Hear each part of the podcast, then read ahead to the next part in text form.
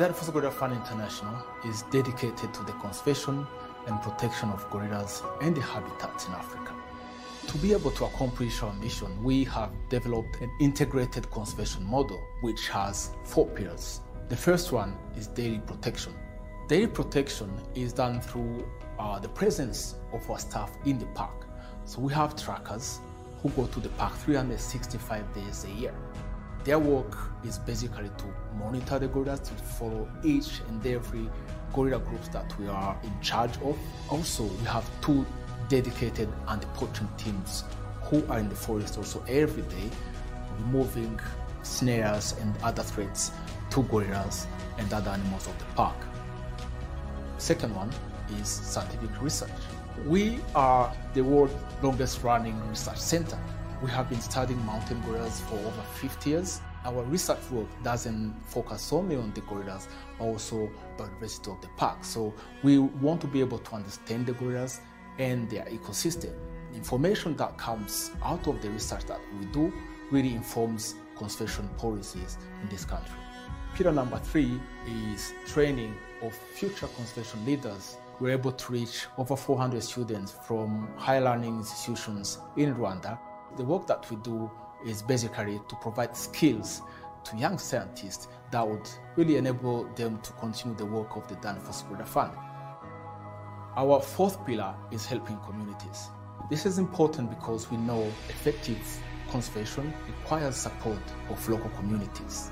We work closely with communities who live close to the gorilla habitat and uh, we support their education, health, and also provide uh, alternatives because some of these communities are affected by poverty and they depend on park resources. So we want to be able to provide alternatives so that they don't go in the park.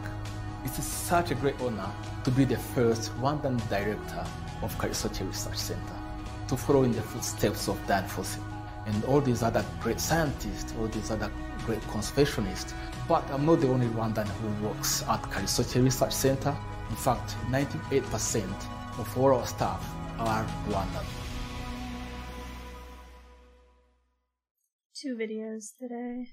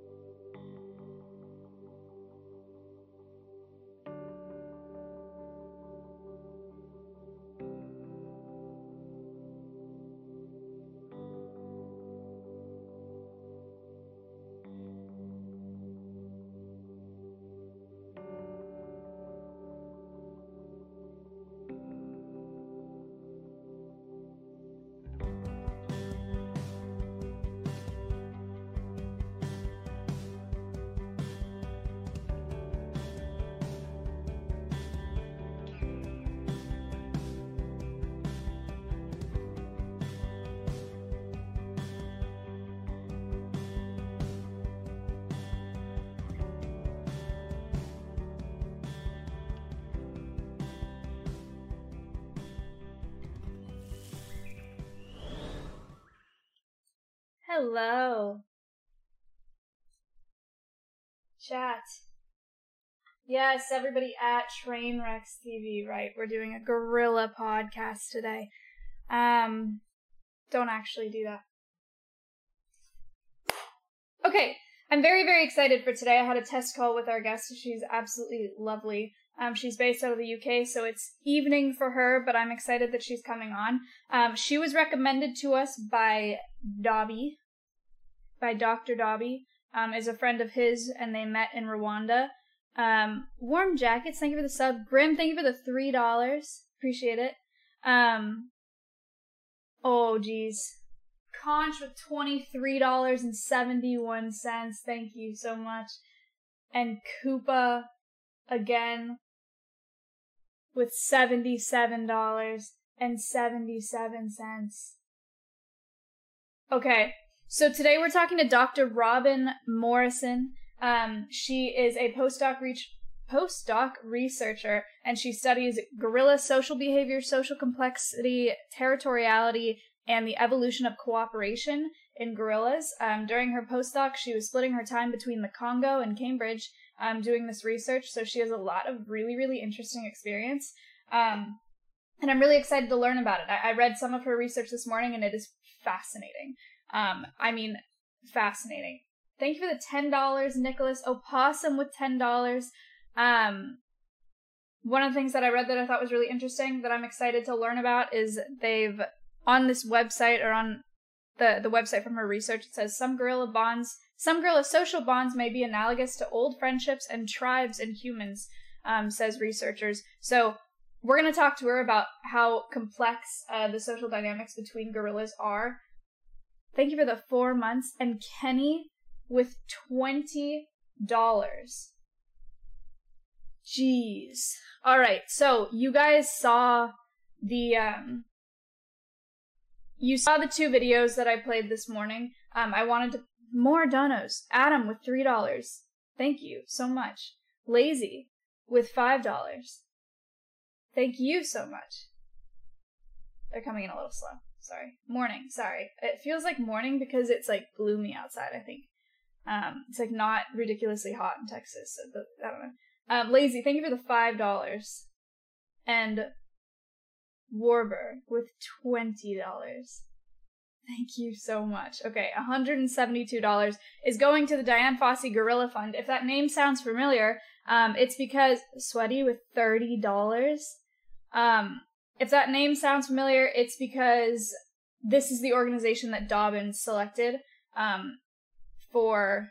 I it was Dobbins, right? I think Dobbins. Tell me if I'm wrong. I'm pretty sure it was Dobbins. Um, so we've raised money for them before. And I'm absolutely thrilled about raising money for them again. They're the world's largest and longest running organization fully dedicated to gorilla conservation. But not only do, they do they do gorilla conservation, they do much more. And you saw it in those videos from from the intro. Um, they do daily protection. They do research. They do they educate conservationists uh, within those countries. Dis, thank you for the five dollars. Hide Rager with fifty. Hide Rager with fifty dollars and Dis with five dollars. Thank you so much.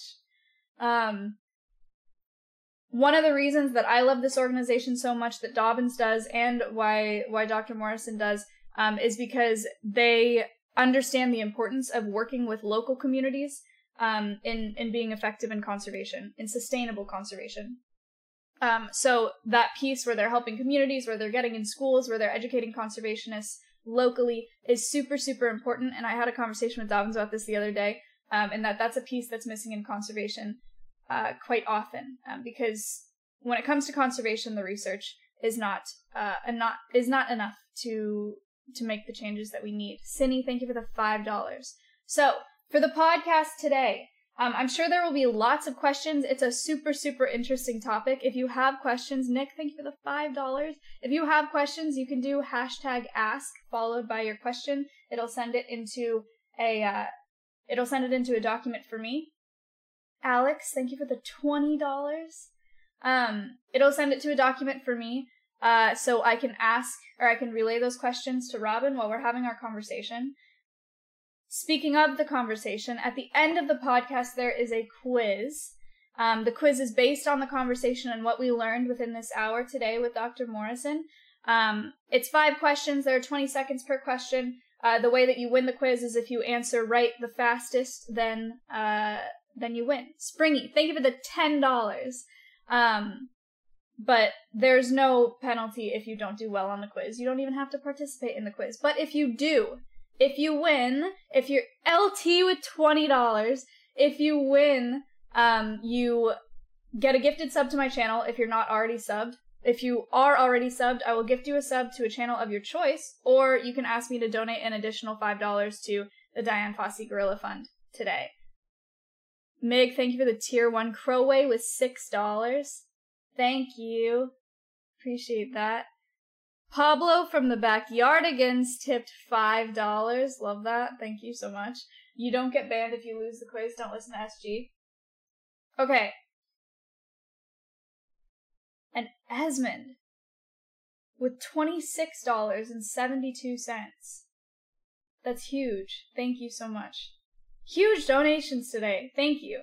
Um, so these donations are going again. It says it right there. Uh, you can do command org if you want more information about where your donations are going. You can do command guest if you'd like to be taken to Robin's socials. Um, another fun thing about the podcast today is, oh my god, Echo Scope with a hundred dollars. Echo, thank you so much. Holy shit. Um, another fun thing about the podcast today is Robin has sent quite a few pictures for us to look at. So some of our conversation will be based off of um, the photos that she sent, and there are also some videos that we may watch along the way. Josh, thank you for the 10. Um, so there may be a little bit less time for questions today, maybe less like just answering viewer questions and more like looking through pictures, but I think that'll be really fun too. Um, so so I'm looking forward to that. Razor, thank you for the twenty dollars. Holy moly. And shut up Leonard with twenty dollars. And we've hit our five hundred dollar donation goal before I've called up Robin. Speaking of which, are we ready to call up Robin? Am I missing anything? It looks like the hypers is coming out of the microphone. That's fun. No, we're good to go. Okay. Give me um a minute. I will be back with Dr. Morrison. Thank you for the donuts.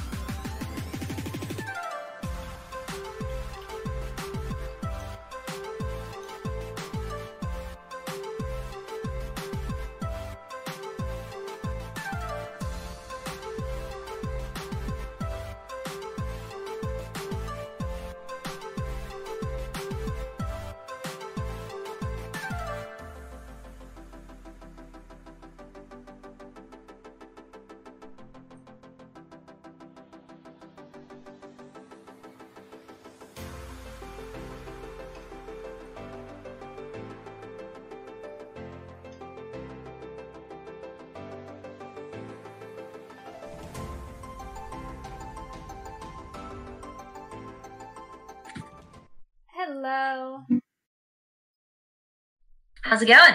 Good. How are you? Yeah, good. All right, chat. You gotta tell me how the audio is. Um, I didn't hear an echo earlier. She's a little loud. Okay, I'll turn you down. Oh, yeah. No, you're fine. um, better? Are we good? oh, I should probably say something, Yeah. shouldn't I? um, could you turn me down a little bit on your computer because I can hear myself now? You're talking to me? Yes. Yeah. cool. Thank you. Okay, Killer. is that better? I think so. Killer, thank you for the thirty dollar donation. Jeez. Um, we're getting donations really, really fast today. Um, Ham was seventy five dollars. Welcome to the podcast. Thank you so much for being here. Um, I I gave them a short introduction. We watched uh we watched two of those videos that you sent um of the overview and then um the second Dian Fossey video. Uh, and then I kind of introduced you and what you do, but I would love it if you did it because I'm sure you could do it better. I mean, I heard a little bit of it. It sounded pretty Oh, good. okay, good. Uh, but yeah, so I've been studying gorillas, I guess, for the last six years now.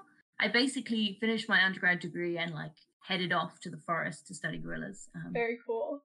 pretty fun, uh, uh, uh, and I loved it, so I kept going.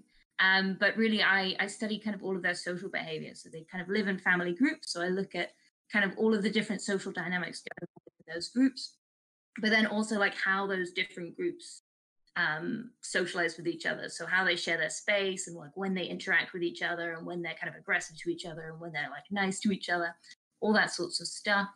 Um, and I do it to look at a little bit about kind of understanding gorillas better, a little bit kind of understanding about social relationships in animals generally and like why why kind of friendships evolved what is the kind of the benefit to having friends and there's so many of them. Um, so and then kind of human human social behavior. So we're kind of pretty pretty special pretty unique that we have like all of these friends across all, all of the world and all these different places and we like cooperate in a way that you just don't see in other animals um, so I'm looking at kind of what elements do we actually see in, in gorillas because they're so closely related to us, um, and what what kind of things are like unique to humans, and, and where to kind of are really like unusual social behaviors. Where do they come from, and what what do we have in common with other animals? That's so neat. Um, Wicked just tipped a hundred dollars. Uh, oh. Wicked, thank you so much. So, speaking of which, we're at seven hundred and ten dollars and twenty cents um for for the Dian Fossey Gorilla Fund. Can you? It's crazy, huh? It happens super fast. I know. That's what I'm saying. Um, that's amazing. So, why'd you pick this organization? You do some work with, or you do a lot of work with them, right? Yes. Yeah. So at the moment, um, I, w- I get with them full time, which I love. Oh, cool. And yeah, they. I mean, they're the real like. Yeah, they. In terms of kind of gorilla conservation, they were there from kind of the very beginning, and they've really like one of the only, well, like one of the most successful primate conservation charities there is. So when you look at kind of the stories of, of primate conservation around the world, it's, it's mostly quite sad. And that's really because, I mean, people are having to deal with so many difficult situations going on. But um, one of the things I love about the Dian Fossey Gorilla Fund is that they've found a way to kind of involve communities and kind of the, the government of Rwanda and everyone together and it's actually managed to kind of increase gorilla numbers within the last few decades. We're building towards this kind of sustainable population, which is really exciting. Um, but they're also kind of then working with a lot of other charities to look at how kind of how they can use what they've learned and their kind of successful conservation within Rwanda and expand it. So now they're in the last 10 years they've been working with Grauer's gorillas a lot too. And Grauer's gorillas I mean, they're really struggling. So there's, I think there's just under 4,000 of them left in the wild now. Um, but that's like uh, 80% less than they used to be. So kind of 20 years ago, there were like 20,000. And so they're declining really, really rapidly. And so it's kind of using their expertise and kind of the talents that they've got in Rwanda to then kind of try and use that somewhere else and help another population of gorillas that's really struggling. Um, so okay sorts of great things going on there. Yeah, um, they're. I can tell you the money will be very well spent. Good. They're they're a wonderful organization. It's actually the same organization that Dr. Dobbins selected when he was on the podcast, which is awesome. Um, so the community knows of them kind of, but it's been a while since we talked about them. Um, the Grauer gorillas are those the ones that you sent in these DMs, or are those different?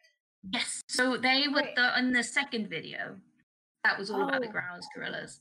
But I've actually not worked with the Grauer's gorillas. I've worked with two different species of gorilla, but not yet with the Grauer's gorillas. But I'm hoping in the next kind of few years I'll be able to go over. Um, so they only live in Democratic Republic of Congo.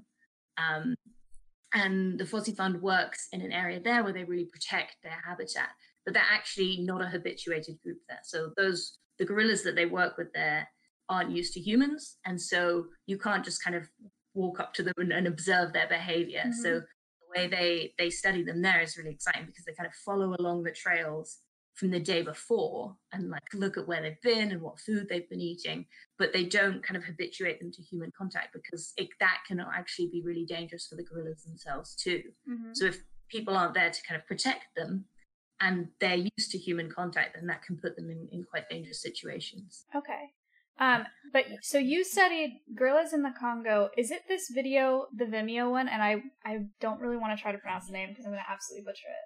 The the clearing. Yes.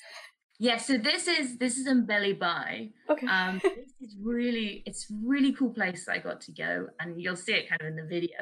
Um, and this is Western lowland gorillas, and there's basically this clearing in the middle of this really dense forest and you come out into this amazing clearing and what we do is we sit there and we watch all the gorillas that come into the clearing. So it's really different to kind of everywhere else i've worked with gorillas where instead of trekking through the forest to try and find the gorillas you just kind of sit and wait for the gorillas to come to you which is crazy. That's so neat. Crazy. i have the video up right now um, oh. playing it. So what what were your days like when you would do the research out here really really weird honestly it was I, I was there for like four months and it was the strangest four months of my life but we so we were camping on this platform um, and there was like a top level to the platform where we'd do all the observations and then there was a level underneath where we'd have our tents so i'd wake up in the morning at like 6 a.m when it got light and sometimes I'd like open up my tent and look out, and you could just see elephants like walking past in the clearing. That's so cool. insane. Um, but it, that was also really stressful because you wake up at six and go, oh, the elephants are already here. So then we'd like scramble up to the top deck and try and identify. So we had to individually identify all of the elephants that used the clearing and then also all of the gorillas. Uh-huh. And the gorillas are quite nice. So the gorillas are kind of like us. They're like, 6 a.m. is a little bit early for them. You know, the sun comes up, they wake up slowly, they might wander into the clearing by like 9 or 10. Mm-hmm. But the elephants are like super early, so they were always stressful. We'd be like up at 6, IDing all the elephants, and then it would suddenly get to kind of 8. We'd be like, okay, the elephants are done. We maybe have some breakfast. We have some breakfast, you know, chat a little bit, and see if any gorillas turn up soon. Um, that was really weird. And some days, like, nothing would turn up. And then other days, there'd be like some gorillas in one corner and some elephants in another corner. And then another gorilla group comes in, and it's just mayhem because that we there's usually kind of two or three of us on on this um, platform trying to ID all of the different animals um, and trying to do it all at once. And there's like one really good camera, and you want to try and get a really good camera and make sure you've like got a shot of everyone, so you checked who, which gorillas are there and which elephants are there, and you can confirm it was it was total mayhem, but also like really peaceful and lovely as well. And that yeah, video is beautifully made too. That's so cool. Yeah, I mean, like all of the animals that I got to see there. Um, yeah, it was amazing. Um, really, really cool place. We got wait, so Bradders with fifty dollars, uh, Ehas with forty, Frozen with three dollars, so seven hundred and sixty-eight dollars. Thank you so much. Um, so were you studying elephant social behavior as well? Yeah, so a little bit. Okay. I so I went there for the gorillas, mm-hmm. um, but but really, like you study the animals that are there, and the gorillas right. come and the elephants come, and so I am working on a project on the elephant social behavior too, because um, they're quite interesting. So the elephants there are forest elephants, mm-hmm. and so we really know almost nothing about forest elephants because they're quite they they basically live in this really dense forest, so they're really hard to study, and they move in really small groups of maybe kind of it's usually just a mother and maybe one or two offspring, and then the males move separately. And so we really know almost nothing about them. And there's a few studies where people have put um, put collars on them to so GPS trackers to mm-hmm. see where they go. But other than that, we just we just know nothing about them. So what we what we do know can be from from these forest clearings like Mbeli, yeah. where we can see what they do when they're in this clearing. So we can say, okay, we know some of we've got like some clues as to what's going on. Um, Are these the tents that you stayed in? The picture that you sent? Oh, let me out. Which pictures? Is you sent a picture. Like, there's the like a blue tarp. Yeah, there's a blue tarp above it and two little tents and like a little. no, this is one. this is when. So this is actually in another place when we were doing we did a big camera trapping project as well. So okay. this is when you put those like little motion activated cameras up all over the forest. And that was like our temporary camp. So we'd walk, we'd walk for like a couple of days and then set up a temporary camp and then try and find places around that camp where we could put up cameras. Um, and that that was actually the hardest. That is the hardest field work I've ever done. It, it looks so very cozy. just like carrying all your stuff on your back, and then like I don't know if you can see in the photos that my the, the research assistants I worked with were amazing. Uh-huh. And they could like build that you can maybe you can see like a bench and like a little yes. table that they uh-huh. made out of like tiny branches. Um, those guys were amazing, but but it was it was pretty horrible conditions. Often, so once, yeah. So sometimes the the really bad things were when like either the ants found you or the wasps found you. Oh, the ants came, it was just like the whole floor was covered in ants, and they were they were like biting fire ants. Oh my gosh. It's not great, and not great at night as well, and they sneak into your tent. Um, but usually you can like they don't like fire, so you can get them with like the embers of the fire. Oh, But the wasps were horrendous. Like sometimes the wasps would just find the camp and they'd be like 400 wasps just flying around the camp. And I'd like hide in my tent and I'd Oh be my in my tent, be like, I need to go make some food. I don't want to go out and make food because I'll be stung. And then I'd be like, okay, I'm to make my food. I'm to get stung a few times. And then I'd like run to the river and lie in the river eating my food because Oh my can't bite you when you're in the That's river. Uh, yeah, that was that was quite grim, but worth it in the end. We got some like great, great uh, camera trap footage of gorillas, Yes, but so that that was uh, hard. I have a photo Oh, up of what looks like a, a camera trap. You setting up a camera trap. Very cool. Yes, yes. So that is yeah, that's what we were doing when we were kind of camping. That was kind of the goal was to find these areas where we could put up these camera traps. Um, awesome. and it's actually it's a really cool area where the gorillas there they like feed on roots so they dig around there's these really big trees um, called Marantus glabra and they dig up the roots of those trees and they kind of clear the whole area around the tree which makes it great for us to camera trap there because you can actually see stuff rather than like really dense forest where you don't see anything That's um, cool. yeah, that was the goal. So that's why we had those like those camps when we were just kind of trekking around the forest. Um, but it wasn't all terrible. I mean, sometimes there were ants, sometimes there were wasps, but sometimes there was like a, a chimpanzee troop nearby, and you could kind of hear them at night. And like just Oh, that's actually crazy. camping in the proper proper forest where there's like no one around was pretty incredible. That sounds amazing and terrifying. Great. Thank Yeah, you for yeah. the thank you for the fifty dollars. Um, and. Simp Mom with thirty dollars. Thank you so much. Um, oh shoot, I just lost my train of thought. No. Um. Oh, I was gonna ask you. So studying Daichi with fifty-two dollars. Um, that brought us to nine hundred dollars. Thank you. Whoa! yeah, it's going up really fast. Yeah. Um. Thank you guys so much for for your donations. I, I appreciate it a lot. Um. So studying gorilla behavior, what what is what's important about doing that? Um, I mean, there's lots of angles for kind of why it's interesting. So one is that like it helps us understand our own behavior better and kind of how we evolved. Um, but there's also like lots of conservation reasons for why it's important. So um, one thing I look at is kind of how gorillas, different gorillas interact with each other, and we can use these like networks that I build based on how often they're interacting with each other to look at how disease outbreaks would spread through a group. And so who like which gorillas are at the most risk of different diseases and at what sort of times? And kind of if there was an outbreak what would be the most useful thing to do to try and kind of prevent them all catching a disease? Um, that's one thing. The other thing is that kind of social relationships are really important for our, our health and our immune system and even our survival. So like in humans it's as important as things like um, alcohol smoking, obesity, physical inactivity, all of those things are really important for our health. But that but our social relationships are actually just as important. And so we can study this in gorillas and learn about kind of what what types of social relationships are really important for them and what helps them improve their health and kind of what sort of decisions do they make in their like social environments that improve their health and their fitness. Okay. All those sorts of things. That's so interesting. And I read like I didn't read very deep into it, but it's far more complex than most people think. Their their Yeah. dynamics.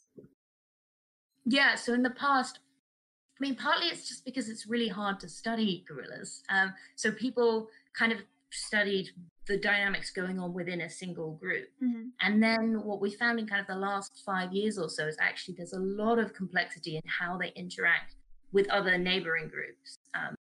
And so they do seem to have kind of preferences in who they interact with, which other groups that they, they interact with. And that can influence kind of how they share their home ranges with those other groups. And it can Mhm. also influence whether they're aggressive or not. And so things like um, like infanticide is really common in gorillas, and that's when kind of a male, either a solitary male or a male from another group, will be really aggressive when they come into when they kind of interact with another group, and they'll end up killing some of the really young um, gorillas, Oh, which is obviously really awful um, and terrible, really difficult for the kind of conservation because if we lose all of these young gorillas, then it's hard for the population to increase. Um, uh, so studying kind of what what kind of spatial dynamics are going on, what sort of social dynamics are going on when those sorts of things happen. Um, maybe how much space do gorillas really need to kind of minimize that sort of thing. see. Cool.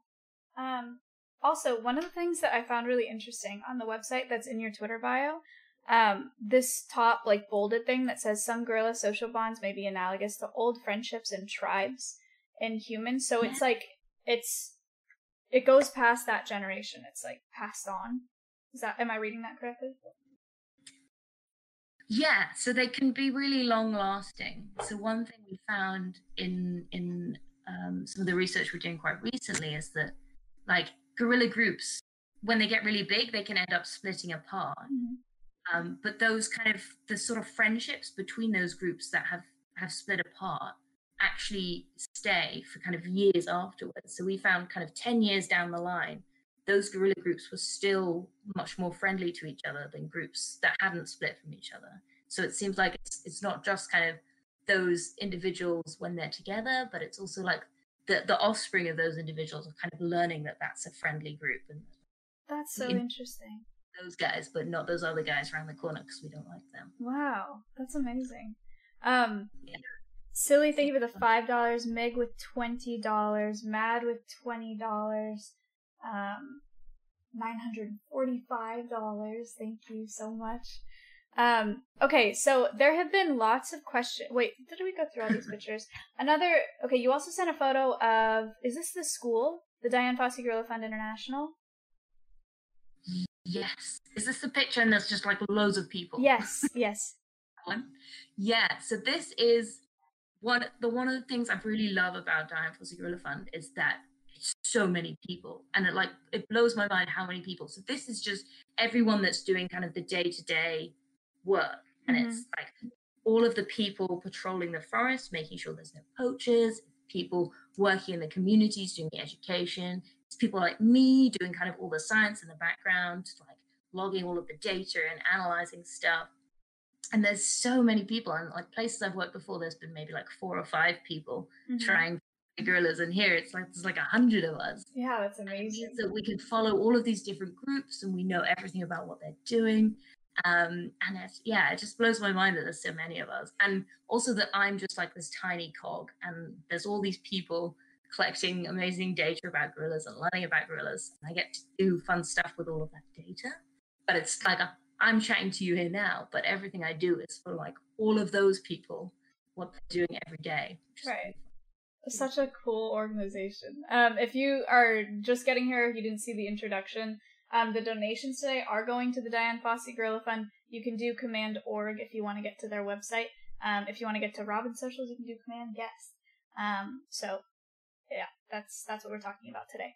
Um, okay, so there have been lots of questions. Oh my gosh, lots of questions that have come through the chat. I just I hadn't opened the doc until now. Um, okay, so maybe we can go through some of these, uh, and let me find a good one to start with. Uh, Max asks, "What's your favorite type of gorilla?" Maybe a hard question. oh i can't choose don't make me choose Well, how many how many are there? I'm- actually don't know that much. Good. That's a very good question. So there's four. Okay. Um, well, okay. So there's two species and then four subspecies. Okay. Um, and so there's the cross river gorilla and the western gorilla in uh, western Africa. there we go. And then there's the mountain gorillas and the Grauer's gorillas in eastern Africa. Mhm. And I started with the Western gorillas, and I loved that. I mean, that's where I began. I love those guys. They taught me everything I know. And then I was a bit of a traitor, and I went over to the mountain gorillas. Mhm. The mountain gorillas are like fluffier, and they're a little bit bigger, and they're the ones most people have heard of. So I think of them as like the popular gorillas. So I feel bad for abandoning the Western gorillas, which I also love. Um, but I love them both. I, I, I can't choose. Don't make me choose. you don't have to. That's completely that's completely fine. Um, here are the two. Oh, I'm in the way. I'm trying to show a picture of what we're talking about here. Very cool. Oh, they are fluffy. They're That's so cool. fluffy, like insanely fluffy. Do they differ in Yeah, that was size, or, or are they about the same? Pardon? Do they differ in size, or are they about the same size? Yeah, so mountain gorillas are a little bit bigger. Okay. Um, and they're massive. Like I forget every time I go and I see them and I'm like, whoa, you're really big. and I went with like a tourist group the other day and they were like, you study these guys, you know they're big. And I was like, yeah, but I forget. They're just so big. How? What's a good size comparison, or how much do they weigh? Do you know? I think it's 300 kilograms. So I think it's like 500 pounds is really, That's a lot, and like muscular too, like yeah. large. Yeah, well, that's the very cool. thing. They're like the same height as me when they're when they're like on their legs, Mhm. on their front legs, but they're like also about four times as wide. Right. Yeah, like the adult males, they're That's- just crazy. That is crazy. Let's see. We got okay. That was one of the questions. Um Okay, so this is kind of a broad question. Um, but Bertle asked how do most gorillas communicate with each other? It's a big question. No, that's a great question. Um, so they're pretty vocal. They make a lot of noises. Okay. one of the reasons like that is what they rely on is because a lot of them are in really dense forest and they're also in these quite big groups so they live in these groups of maybe like 10 to 20 but they can be up to kind of 40 50 even 65 is the largest gorilla group we've ever ever seen ever observed. And they all move together basically. So they're trying to kind of stay in contact the whole time and they're moving around together in this really dense forest. And so you can't really rely on things like just seeing them all or like seeing them like do gestures or that sort of thing. So they yeah so there's a lot of vocalizations. Okay. and then over big distances is the chest beat which Mhm. isn't like with open open palms if you're ever wondering how to do a gorilla chest um and that those are amazing because they can carry like two kilometers so really? th- them to communicate between different groups Holy cow! I didn't know and that. within the group there's a whole range of different sounds they make um, but yeah it's mostly mostly vocalizations Rigby tipped a hundred dollars. Uh, Lactic tipped twenty dollars, and yeah, okay, cool tipped fifty five dollars. That's brought us over one k to one thousand one hundred and twenty dollars. Um, those are big donations. Thank you, Rigby with a hundred. Thank you so much. Um, okay, very cool. Uh, so there have been a couple questions about, and I've lost them. Um, there have been a couple questions about the Harambe incident and how it has um, affected people's view of gorillas. I can't find the questions themselves right now, but um, wait, let's see if I can. Okay, so did the Harambe stuff have a real impact on how gorillas are viewed? i don't know i'm trying i guess it's it kind of went both ways right so it, Mhm. people went oh maybe gorillas are really aggressive maybe they could hurt a child and then other people being like why are we keeping them in zoos what are we doing Mhm. Uh, I, I don't think it changed people's mind particularly. I think it kind of brought it to the forefront of, of what people were thinking about a bit. okay. Yeah. I hadn't I hadn't really thought about that question either. I just seen it a couple times. Um, Brad, thank you for the five dollars. I mean, in the wild, so working with them in the wild where they have like a lot of space, that one of the things I love about working with gorillas is they really tell you when they're annoyed. Like Mhm. they will know and you can clear out the way and that's fine. But like in a confined space, like it is quite dangerous to have Right. such a massive gorilla. Um, Yeah. A very unfortunate, um, very unfortunate Yeah. situation there. Um, okay, so Boreal asked, "Does the group have a leader? And if it does, how do they decide who it is?" Yes. So um it is the largest male. Well, it's the dominant male, Okay. which is often the largest male. Um so in a lot of of gorilla groups there'll just be one adult male and he is the leader and then kind of females join this specific adult male and they build their kind of family group around this male. Um but then in mountain gorillas you actually get multi-male groups and this is because kind of a lot of the males reach adulthood and then they don't leave; they stick around, and so then you get kind of multiple males in the same group. Mm-hmm. And it's then about kind of who's the most dominant male, and you see these kind of dominant interactions between between males where they're kind of trying to show how big and strong they are. Um, and it's kind of whoever comes out on top. But it is also about who the females want to be the leader to some Right. extent. So females can choose to leave, and if there's a, a dominant male in charge that they don't like, then they're more likely to leave. So it's kind of a fine balance of like who does the group want, and also who's kind of the most dominant, the, the strongest. Wow. Um, yeah, and actually, one thing we found recently is is actually females tend to prefer males that are really good at caring for their offspring. So it's not just the males that are kind of the biggest and the strongest, but it's also the ones that are really good at caring for baby gorillas. So there's a lot of things, cool. important skills. That's so interesting. Um, okay, another question that we have here. Riz had asked, "Is there a certain age gorillas tend to stick to the ground? I feel like I never see adult gorillas in trees, but babies are there all the time." Yeah, and I mean it's mostly kind of the problems of gravity when you're a Right. of 300 pound gorilla. right so when a lot of the time when when i was working in in kind of groups what i'd see is like the young ones go up and then the dad sits at the bottom and he waits for stuff to fall down. Mm. Ah, but they do they do still go up sometimes. I've seen it a couple of times but it'll be on like the big strong sturdy trees I hope so. not on the little Right. um but yeah I, I mean females still go up even even when they're adults. Um so i don't think they ever stop. But it depends on the habitat the type of trees. Um and yeah yeah the adult males when they when they get so they get kind of they reach adulthood around about 12 and that's when they they get pretty big. And i i personally wouldn't want to be under a tree that one of them was in. Yeah. No kidding. I can't imagine looking up at looking up at a gorilla in a tree above me. Um, it is amazing though. I've seen them like go sliding down and you're like, how are you doing that? They're so they're so heavy. But they're doing it somehow But you guys never, you guys didn't have much conflict when you were doing the research between you guys and the gorillas. You kind of kept your space. yeah i'm so okay, i'm not sure i understand the question is that like Did the whether gorillas mostly leave you guys alone? You just watch from afar. like in the camp oh Yes. okay so we i mean our goal was to kind of go and study the gorillas so we kind of go into their space Mhm. and it is. So so when I first started studying a group one of the jobs is to kind of try and get gorillas used to humans and that stage can be really tricky Mhm. um because you you like they're letting you into their space.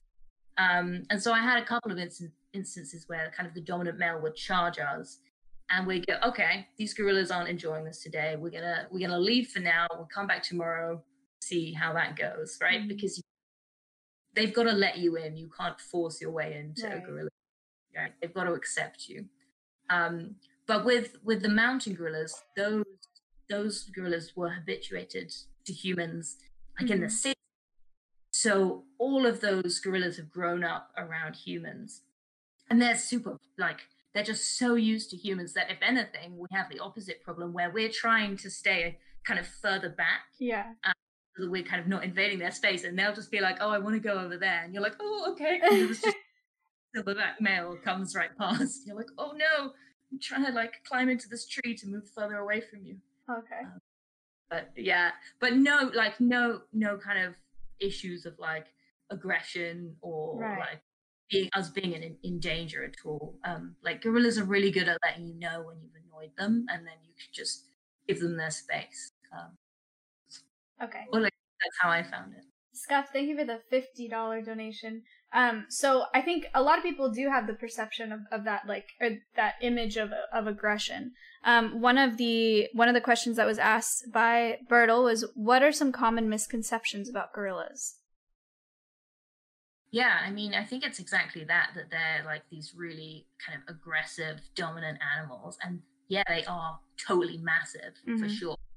But they also they're like just super chilled vegetarians, right? They live Right. off They just move around. Like yeah, the, people don't think about day. that part very often. The gorilla day is they wake up in the morning, they walk a bit, they'll eat some food, they'll nap, they'll walk some more, and they'll nap, and then they'll eat some food, and that's it. Mhm. And then they find a new place to build a nest at night, and then they go to bed. And like 99% of their day is just like napping and walking and sleeping and feeding. Mhm. Um, then sometimes, really rarely, they'll get aggressive, but it's it's yeah, they're mostly incredibly chilled out. And even when so once I got I got charged by a dominant male because he I don't know his family got annoyed. I think we were maybe too close. Maybe he needed a bit more space, but Uh-huh. he charged. And then and I was terrified because that was the closest like it's the most aggression I'd ever had from kind of a, a gorilla before, and I was like, "Oh no!" Just super angry. And then he just walked off like two meters, sat down, and started munching. and Was just like, "Yeah, I've shown you. Now you're gonna back away." And it's like immediately super Right. chilled, munching away, Oh having a nap right next to us, and we're like, "Okay." So it was just a warning, just like keeping us on our toes. Maybe it's okay. Jeez, that's terrifying. When they're angry, they're like a minute away from being chilled out again and just eating. So speaking of them eating, Ad Holland had asked what is an what's in an average gorilla diet?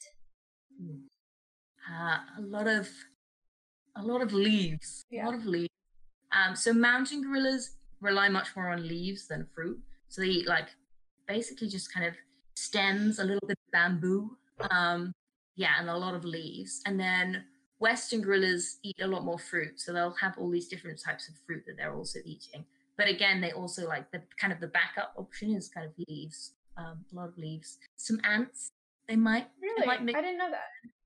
but that's about yeah and and roots in that one Mhm. one population i studied That's right. Very cool. lot of roots. um but it's mostly leaves they're basically yeah vegetarians um and they eat some ants Okay.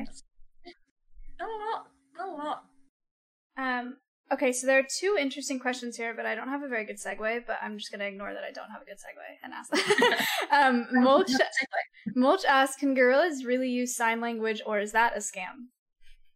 oh i mean that that is a long debate um i they can definitely learn it Right. that's for sure Mhm.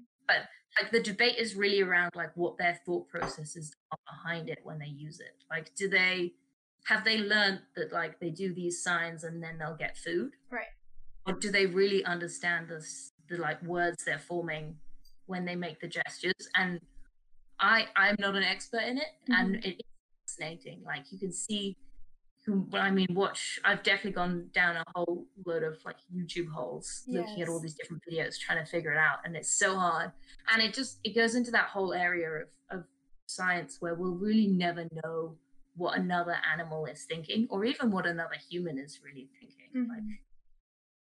we can never know for sure So, You could think about it all yeah. day. Whoever asked that question, there you go. Just think about it all day. I've I've uh, Yeah. talked about that on stream sometimes with uh, parrots. I I worked at a parrot sanctuary, and the amount that they talk and whether it's like they know what they're saying or if it's just because they've seen people say it in that situation. Yeah. Um, yeah african gray parrots are incredible Oh my gosh, they're yeah. amazing. like maybe they do i just i don't know Yeah. yeah, I told I told my stream this story one time of when I was working there, and we had an Amazon parrot, and I asked if he wanted to go outside because we bring them to outside perches, and he said no, and I was like, why? And he said it's cold out there, and I was like, uh, you're right, you're right, it is cold out there. but that was like the weirdest experience I've had with with animal language by far. Yeah, and then you're like, maybe they maybe they just got lucky, and it's the one thing that I remembered, or maybe Right. they really. Yeah, it totally could be like staff has gone in there and they're like, you want to go outside? It's kind of cold, like it's cold outside, like that kind of thing. But it was bizarre. Ooh, That's a good question. I Thank don't you. know, I- yeah, I wish I knew. um, Tyron, thank you for the seventy-five dollars bottle string with three dollars. Um, we're at one thousand two hundred and fifty-three dollars and one cent. so thank you so much. Um, okay, and then the second interesting question we had our last podcast was with an anti-poaching manager in South Africa. Um, so we talked about poaching a little bit last week, but the question that roasted us was why are gorillas even poached? Yeah. I mean, they used to be poached for people were trying to get them kind of for the pet trade. and for zoos. And then there's this really kind of grim fashion of having like gorillas' hands as ashtrays. Ew, what? I've never s- heard of that. That's horrible. Yeah, it's it's not very nice. Um, but nowadays it's not so much direct poaching on the gorillas. hmm So basically everywhere I've worked, it's not people going in the forest trying to shoot gorillas. It's people going in the forest to try and shoot other things. So like trying to kind of get get um, maybe some monkeys, that sort of thing, and then Yeah. kind of in gorillas getting in the way and getting caught up in it, and then kind of having having these aggressive interactions with poachers who are kind of shooting guns and they're Yeah. kind of protect their family that can be a really problematic. And then the other thing is snares. So these kind of like wire um, traps that people use in the forest to catch like antelope, little deer, um, other things. But then gorillas then get caught in them, so they can get like their hand or their foot stuck in it. Yes. So you, I can uh, often in the camera traps we'll see kind of uh, leopards or, or gorillas that have lost kind of a hand or a foot from from these snares, but also those wounds can get infected um, and gorillas can die that way. Um, so it's not people kind of directly trying to kill the gorillas, but Mhm. it it's still really really dangerous for them, and that's kind of the big poaching problem that we still have. Um, yeah. So even though- poaching for like snares are for smaller bush meat then, or or Yeah. okay. And then yeah so yeah antelope little little duikers um yeah basically Koopa, thank you for the fifty dollar donation. Um. Okay, and then Impact asked, "How do gorillas mourn the death of other gorillas?" that one is also really interesting um and we found they did they did a study on this kind of in the last few years and there's only maybe kind of six incidents that that we've actually seen what we what we see is the kind of gorillas will go and they'll kind of sit around and watch Mhm. and they'll be inquisitive. And that is actually a really big problem too is that they'll kind of a lot of them will kind of touch the body to see what's kind of what's going on. And so if that that other gorillas died from something infectious then that's really dangerous. And Right. for the gorillas if they were less inquisitive because then they wouldn't might not get infected. Um they do i mean there's something going on. And again it's this idea like we don't know if they're mourning the dead because we don't know what's going on inside their head. But we do know that they are kind of inquisitive and they are looking at it um at, at like a, if they find another gorilla that's died. And when when the gorilla dies within kind of within their group we've seen kind of some of those individuals will be really kind of lethargic and really kind of what appears to us as really sad for you know some days afterwards but again it, it's so hard to know like what that's really what that's really about and what's going on in their heads but there's there's definitely something going on for Yeah. sure That reminded me. I I was interested when I was looking at your research earlier. Um, one of the things that so I I do wildlife rehab. Um, one of the things that we struggle with a lot um is that is like people anthropomorphizing animals, you know, and like finding Mhm. like a, a baby bird or something that's totally fine, but they're like it's an orphan, you know, like where its parents, its parents don't care about it, that kind of thing. But in your research, you walk a really interesting line of like comparing. Um, so is that like a lens that you encourage? Does that help you to to do your research, or is that something you try to avoid? Yeah, that's such a good question. And it is, it's like a really fine balance. So I think in science, we have this like one extreme where we're trying hard not to anthropomorphize. Let me right? sorry. Um, chat anthropomorphizing. I think we've talked about it before, but just to clarify, if you don't know what we're talking about, it's like like projecting like human emotions on animals. That's, Yes. that's where we are. Okay, I'm sorry. Yeah. Yeah, no, that's perfect. Perfect explanation. So we're trying not to do that, right? But at the same time, when we're studying apes and other primates, we're actually really similar, right? So if you look at kind of evolutionary history, we've got like three and a half billion years of life on Earth. And humans and gorillas have only been separate for like nine million years of that. Mm-hmm. So there's all of this time where we've been evolving together. And so we're actually really, really similar. And so if it's kind of like if you think about how good is a gorilla at hearing, well, we're really closely related to gorillas. And so their level of hearing is probably about the same as ours. unless that's something that's kind of changed really rapidly Mhm. in the last few million years. Right. And so again, when we look at kind of what humans are like in this situation, and we can kind of compare to what gorilla, what's happening in gorillas, we don't want to anthropomorphize, and yet also if we're kind of trying specifically saying, well, that's in humans, it can't possibly be in gorillas, then we're ignoring all of that time that we've been evolving together. So Right. it's yeah, it's really yeah. You, I have to be really careful, and we all yeah, it's difficult for sure. Um, That's super interesting. Um, Hasty tipped twenty dollars. Danny with ten dollars and ninety seven cents. Um, that maybe we have time for one more question here. Um, hmm, Taran asked, "Is coltan mining still an issue when it comes to gorilla killings in the Congo, or do you know anything about that situation?" I do not. Yeah, so it is still a problem um, for kind of habitat. So basically, uh, coltan, which is in phones, I don't, I actually don't know this in much detail, but Mhm. um, one of the things that's mi- mined for to make smartphones, um, and it's in gorilla habitat. And so, in order to get to it, they've got to destroy a whole bunch of gorilla habitat in order to get the coltan out, in order to make our smartphones. Huh. Um, so yes, it is still a big problem in terms of kind of gorilla habitat. Um, and some of the best things you can do are just kind of recycling your phones and making sure you don't buy more phones than you need. Right. Don't buy a phone if you don't need one. Um, but yeah, it is still a problem. I didn't know about that. Thank you for asking that question. Uh, that's that's cool. Um, okay, you guys asked so many questions. We got to more than I expected, um, honestly. So thank you, thank you for going through those with me. Um, even if it kind of like bounced around a little bit. Um, That but that was really Thanks neat. for the question. Tipsy with twenty dollars, Patience with five dollars. That's brought us to one thousand three hundred and fifty-eight dollars and ninety-eight cents um, today for the Dian Fossey Gorilla Fund. Um, thank you so much for your time and for coming on and for your enthusiasm. That was so cool. There's so Thank you, thank to you so much for having me on. This Of has been so course. Is there anything else that you want to talk about before we close up? Oh, I don't know. No, I think I think you have said many, many things about gorillas. Um, Okay. So thank you so much for listening. Great. Um, you guys can do command guest if you want to follow Robin's socials. Um, you can do command org if you want to check out the website um, and where these donations are going today. But I will send you some analytics after the stream so you can see like a little, like the numbers and, and the reach and stuff like that. Um, and I will give you the final the final donation amount at the end of the stream here. Amazing. Okay. Thank you so much again. This is awesome. I appreciate it a lot. Oh, thank you. Okay, I'll talk with you soon.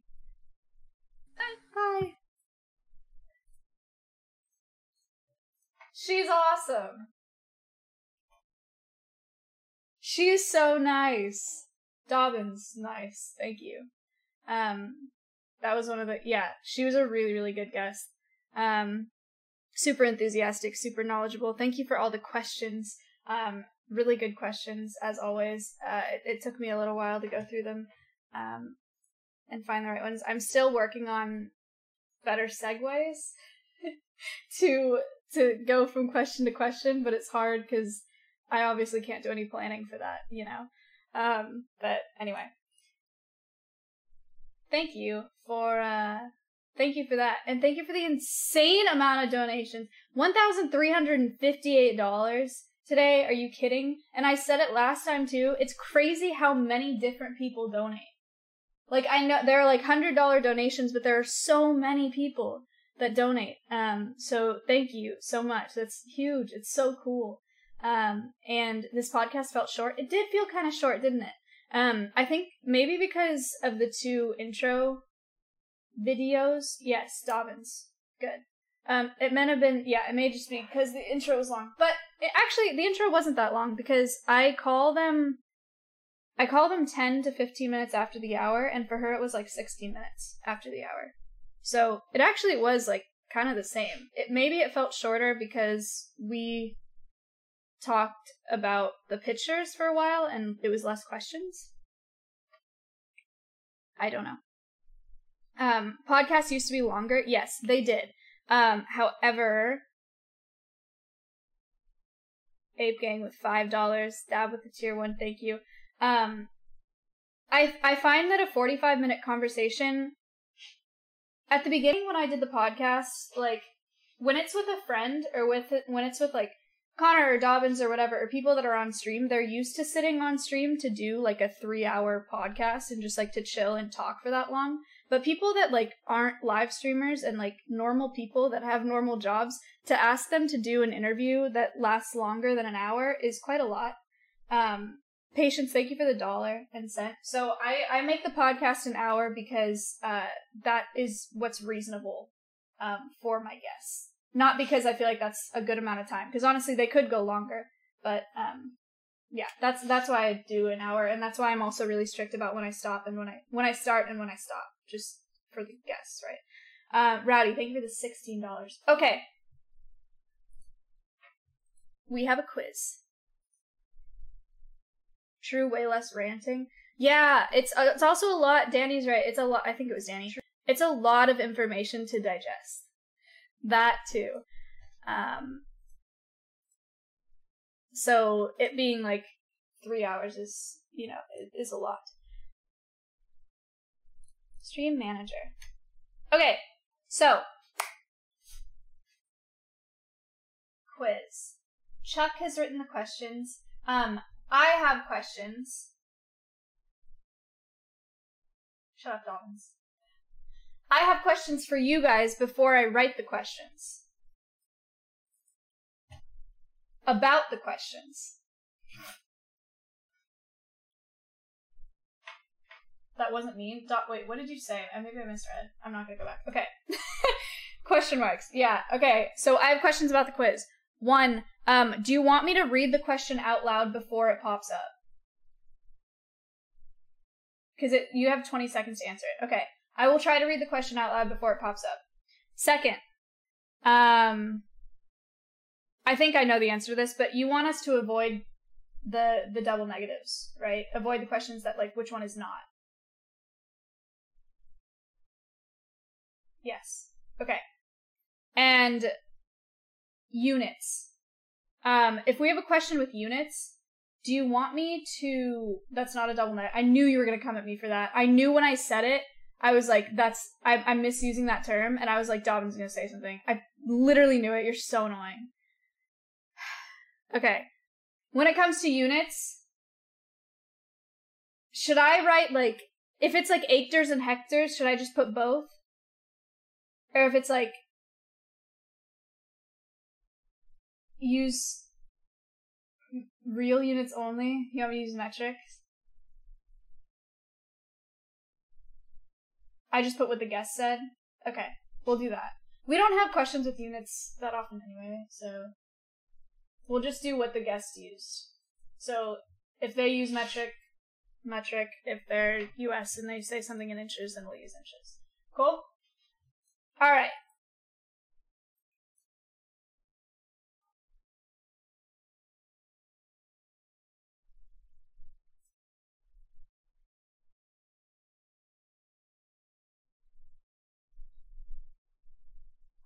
For Dobbins, all of these questions will be double negative. oh my gosh. Um, which one of these is not, not, not, not, not, not, not correct?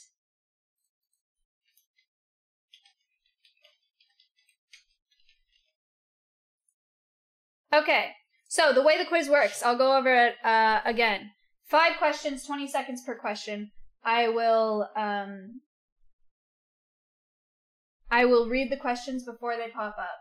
Um, if you are not a sub to my channel, if you win the quiz, I will gift you a sub to my channel. Honestly, somebody else probably will, and then you'll get a sub somewhere else anyway. If you are already sub to my channel, then I will gift you a sub to a channel of your choice, or I'll donate an additional $5 to uh, the Dian Fossey Gorilla Fund, which again, I'm so happy that the donations are insane this week because uh, it's just a really, really good organization. Um, so Thank you for that. Okay, give me a couple minutes to create the quiz. The questions are already written. It shouldn't take me more than the length of the intro song, but give me the length of the intro song. I will be back in two seconds.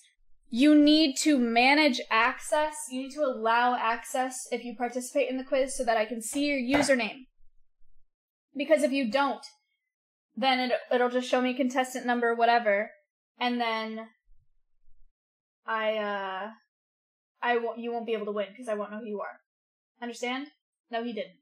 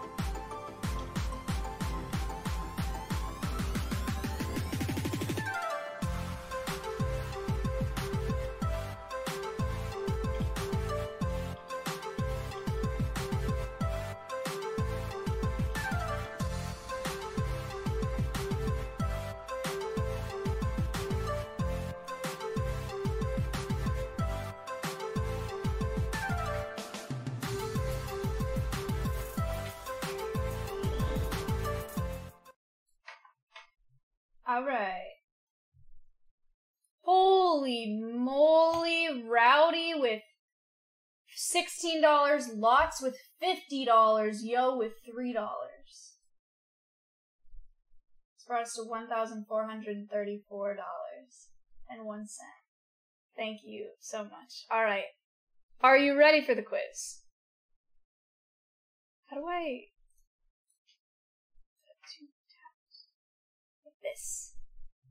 Save quiz. No? Did you take notes?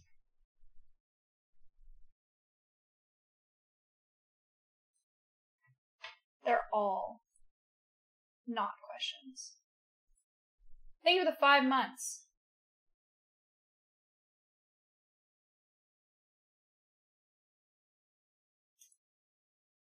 Okay, here we go. Manage access. Are you prepared? Allow access.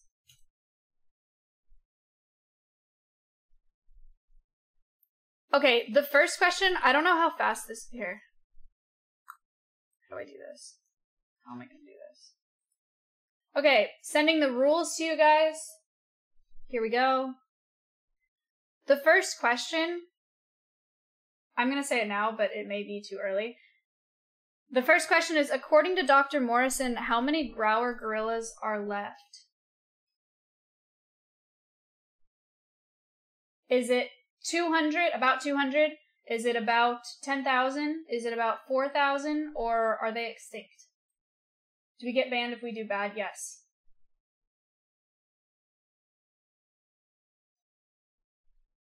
Okay, The correct answer is about 4,000. I hope they never go extinct. Me too, Space.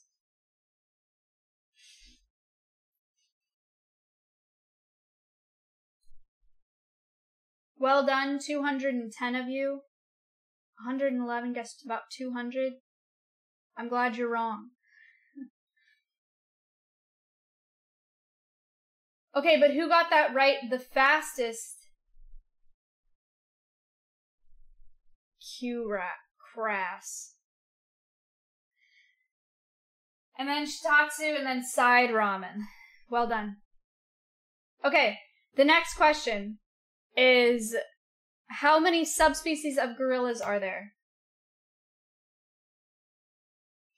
Are there 20? Are there 100? Are there 4? Or are there 12?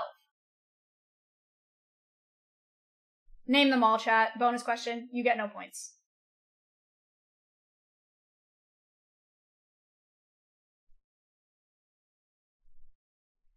Western. Mountain.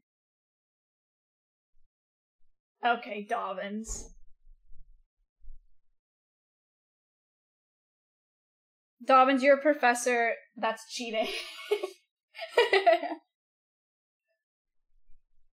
Western Lowland, Eastern Mountain, Train Trainwreck TV. Charging battery. Oh my god. Why? Okay. The correct answer is four. 169 of you got that correct. Well done.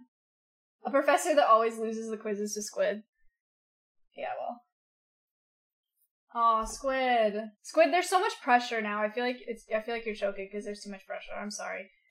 Who got that right the fastest? Zast and then Ranger. Well done. Who's in the lead? Shitatsu. Nice. Next question is how many wait no, I'm sorry. What species of gorilla is only found in the Democratic Republic of Congo? Is it the lowland gorilla? Is it the mountain gorilla? The Grauers? Or the cross river? That's a tough one. I forgot that one when I was pasting it in there. I was like, damn, I don't actually remember.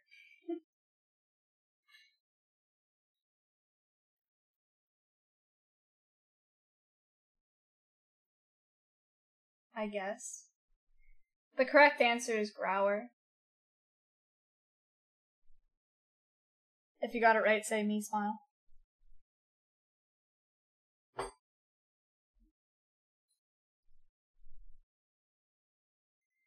Ah, like 124 people said Grauer and 124 people said Mountain. Damn. That's a tough question.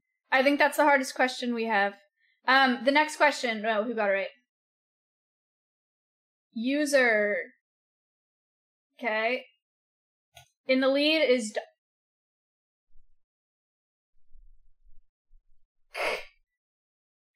Look, Dobbins has an advantage given that he's been out there studying these gorillas. He's got.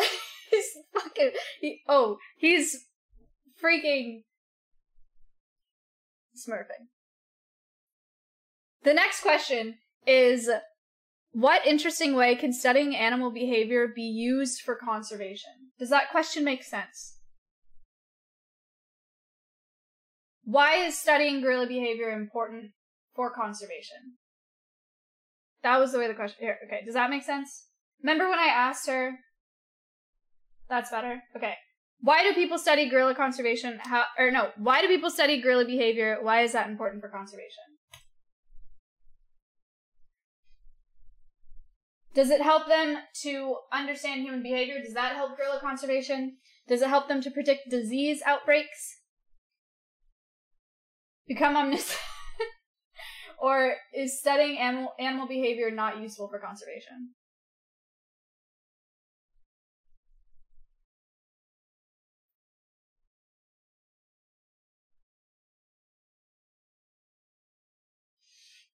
The correct answer is that it can help them predict disease outbreaks.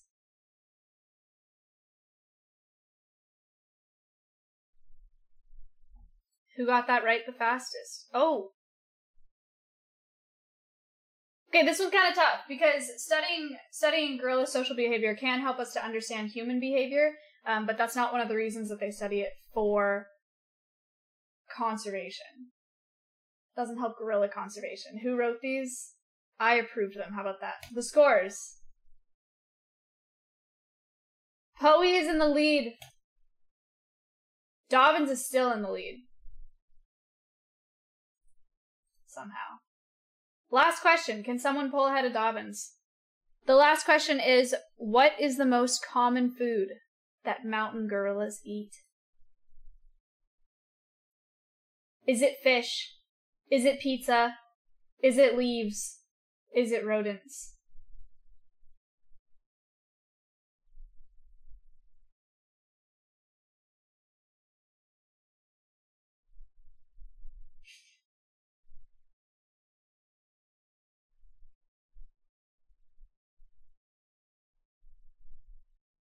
Big time, Danny. Well done.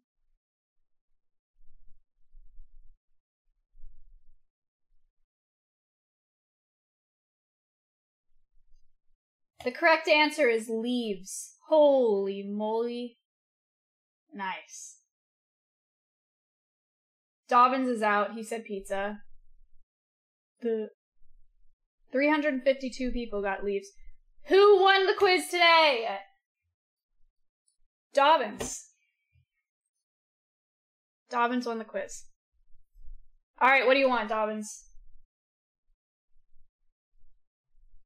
Rigged. Dobbins is a quantitative ecologist who has been out there studying studying these studying gorillas. He studies gorillas. He has done camera traps. Community event. it's rigged. Rigged. Okay, I can't see what Dobbins wants though. What do you What do you want? You want a gifted sub to somebody else, or you want another five dollars to uh the the organization? Oh my god, chat. This actually looks like Mrs. Chat. I can't do it.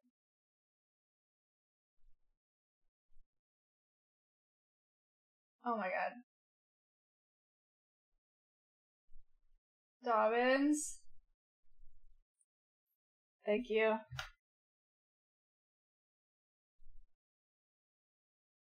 Oh my. I was about to. I was not gonna read to you what he said. He said. Dobbin said, F the gorillas, hit me up with that pokey sub. And then he said, JK, give it to the gorillas. Locke, can you add an additional $5 to, uh, to, um, to the donation bar? Thank you. Um, all right. Well done on the quiz today. Uh, Cal, I don't owe you anything.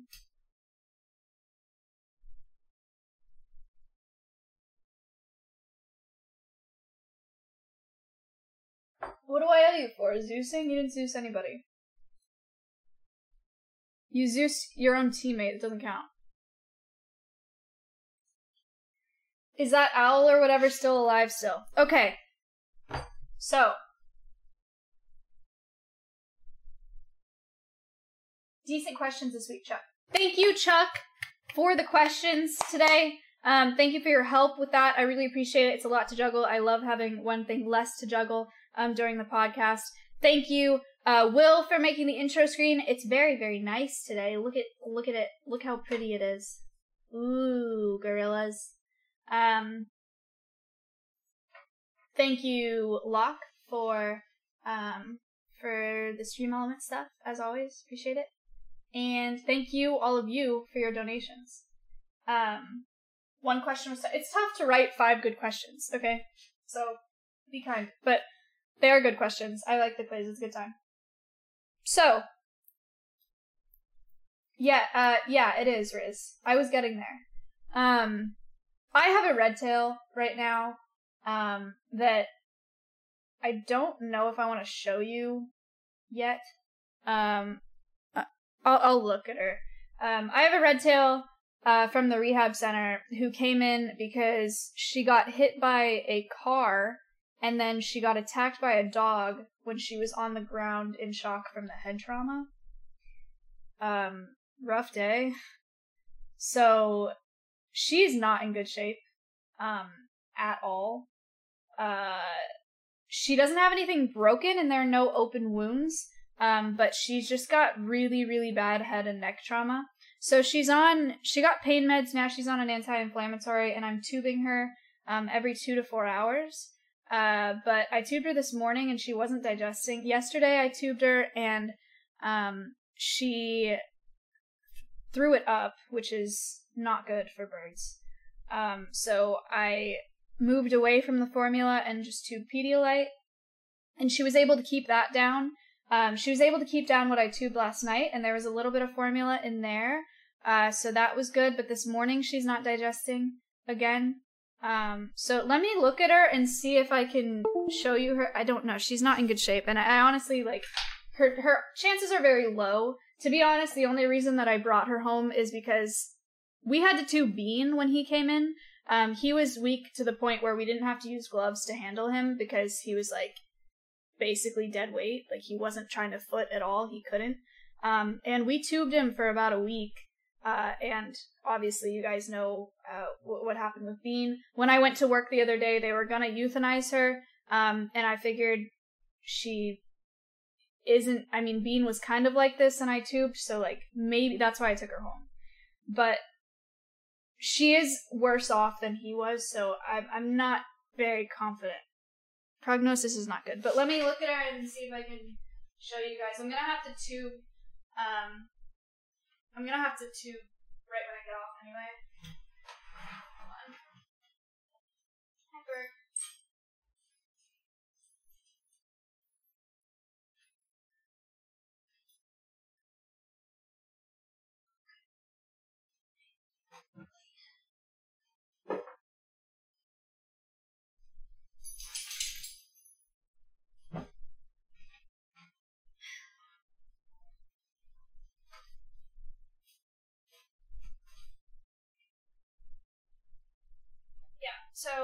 Doesn't look very good.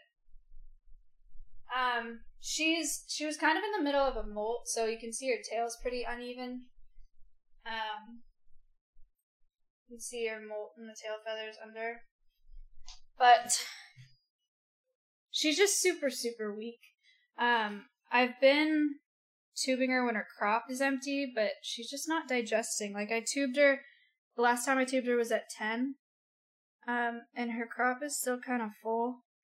She's got uh, um, her eye is swollen on this side, so she can't fully open this eye. Um, but yeah. So I'm just hoping that she keeps down what I tubed this morning. Sky, thank you. Um, and then I'll be able to tube her in like a couple hours. Um, but I I don't know. Um, yeah, I don't know. It makes me super sad. So it's it's been tough having her here because of the shape that she's in.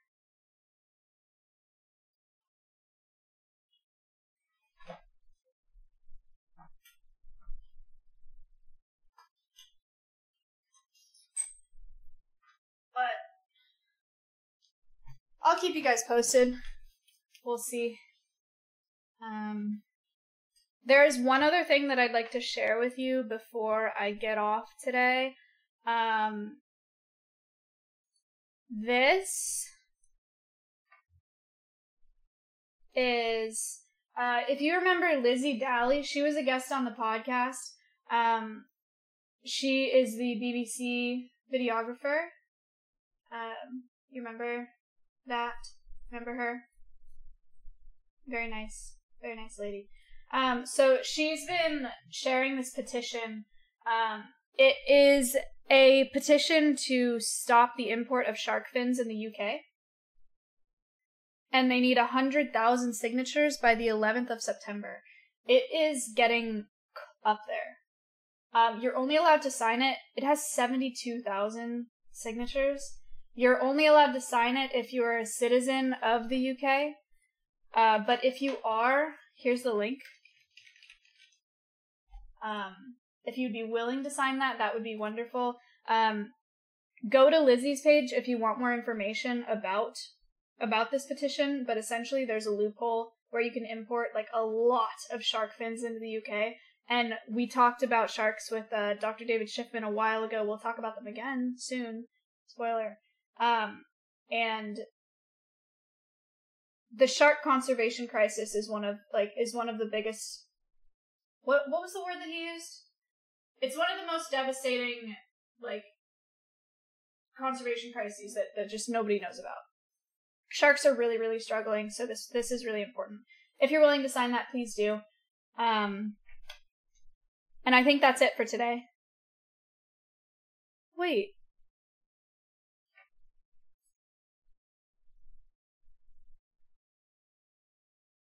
I didn't see that he did this.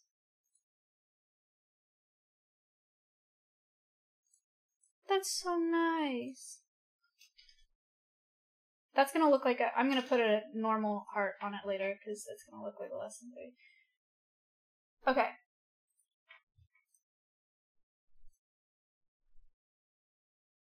Thank you. Huh? Won't it show up as a less than three, or will it become a heart if I put it? Because there's like an emoji heart that's like the shiny one, and then there's the like weird one. Yes, but it's a heart still. Okay, I'll just do it. Less than three. Don't worry about it. Um, that's really nice. I didn't see that he did that. Did I just? No, I did. Twitter is so confusing. That was a tier three sub. I know. I saw that. Um, Sky, thank you for the tier three. Great stream. Thanks for the donos. Great org. Yeah, for sure, Dobbins. Thank you for uh thank you for introducing her to me. She was wonderful. Um thank you for that sub. Okay. Now's not the time, Riz.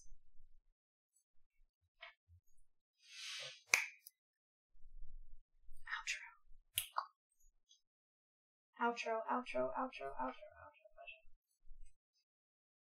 Okay.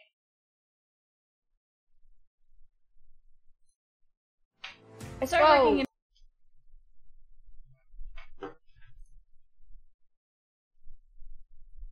I'm live. Oh, you're not done with the podcast? Not quite. I'm just playing my outro. Oh, okay. Alright, call me when you're done. Okay, bye. Wait, you want something cool? You're on speaker? Yeah, you want something cool?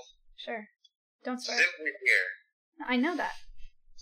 Is that sick? Yeah. He and he just threw away uh about like fifty percent of our fridge because it was about fifty percent mold. Gotta love Simply. Yep, he just cleaned our entire fridge because he's like, this place is disgusting and you guys live like slobs. So, Love that. Okay. alright, bye. Bye. Um. Great. All right. Um. Imagine leaving Sip Mom for Miz. Thank you for watching today. hi, Gabby. We're so excited that he's back. We are so excited. Um. Okay, so thank you guys for watching today. Um, she was absolutely oh thanks she was absolutely wonderful um great guest great organization solid podcast um those of you who are here every week for the podcast it means the freaking world um to me. I i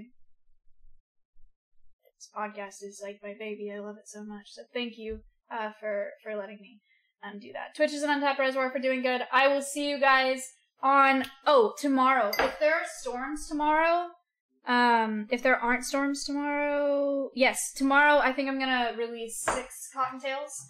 Um i have six cottontails to release and maybe a raven depending on how the raven's doing tomorrow he's flying like a couple inches off the ground and he's he's he just he was hit by a car so um he's got some head trauma but we're just waiting for him to like recuperate um so if the raven is good to go tomorrow then i'll do the raven but I think I'm for sure doing the uh, the six cottontails tomorrow as long as the weather allows. So I will probably see you guys tomorrow for a release stream. Rowdy with the ten dollars and ninety nine cents to round us off to one thousand four hundred and fifty dollars. Thank you guys so much. I will see you tomorrow. If it's not tomorrow, then I will see you on Monday.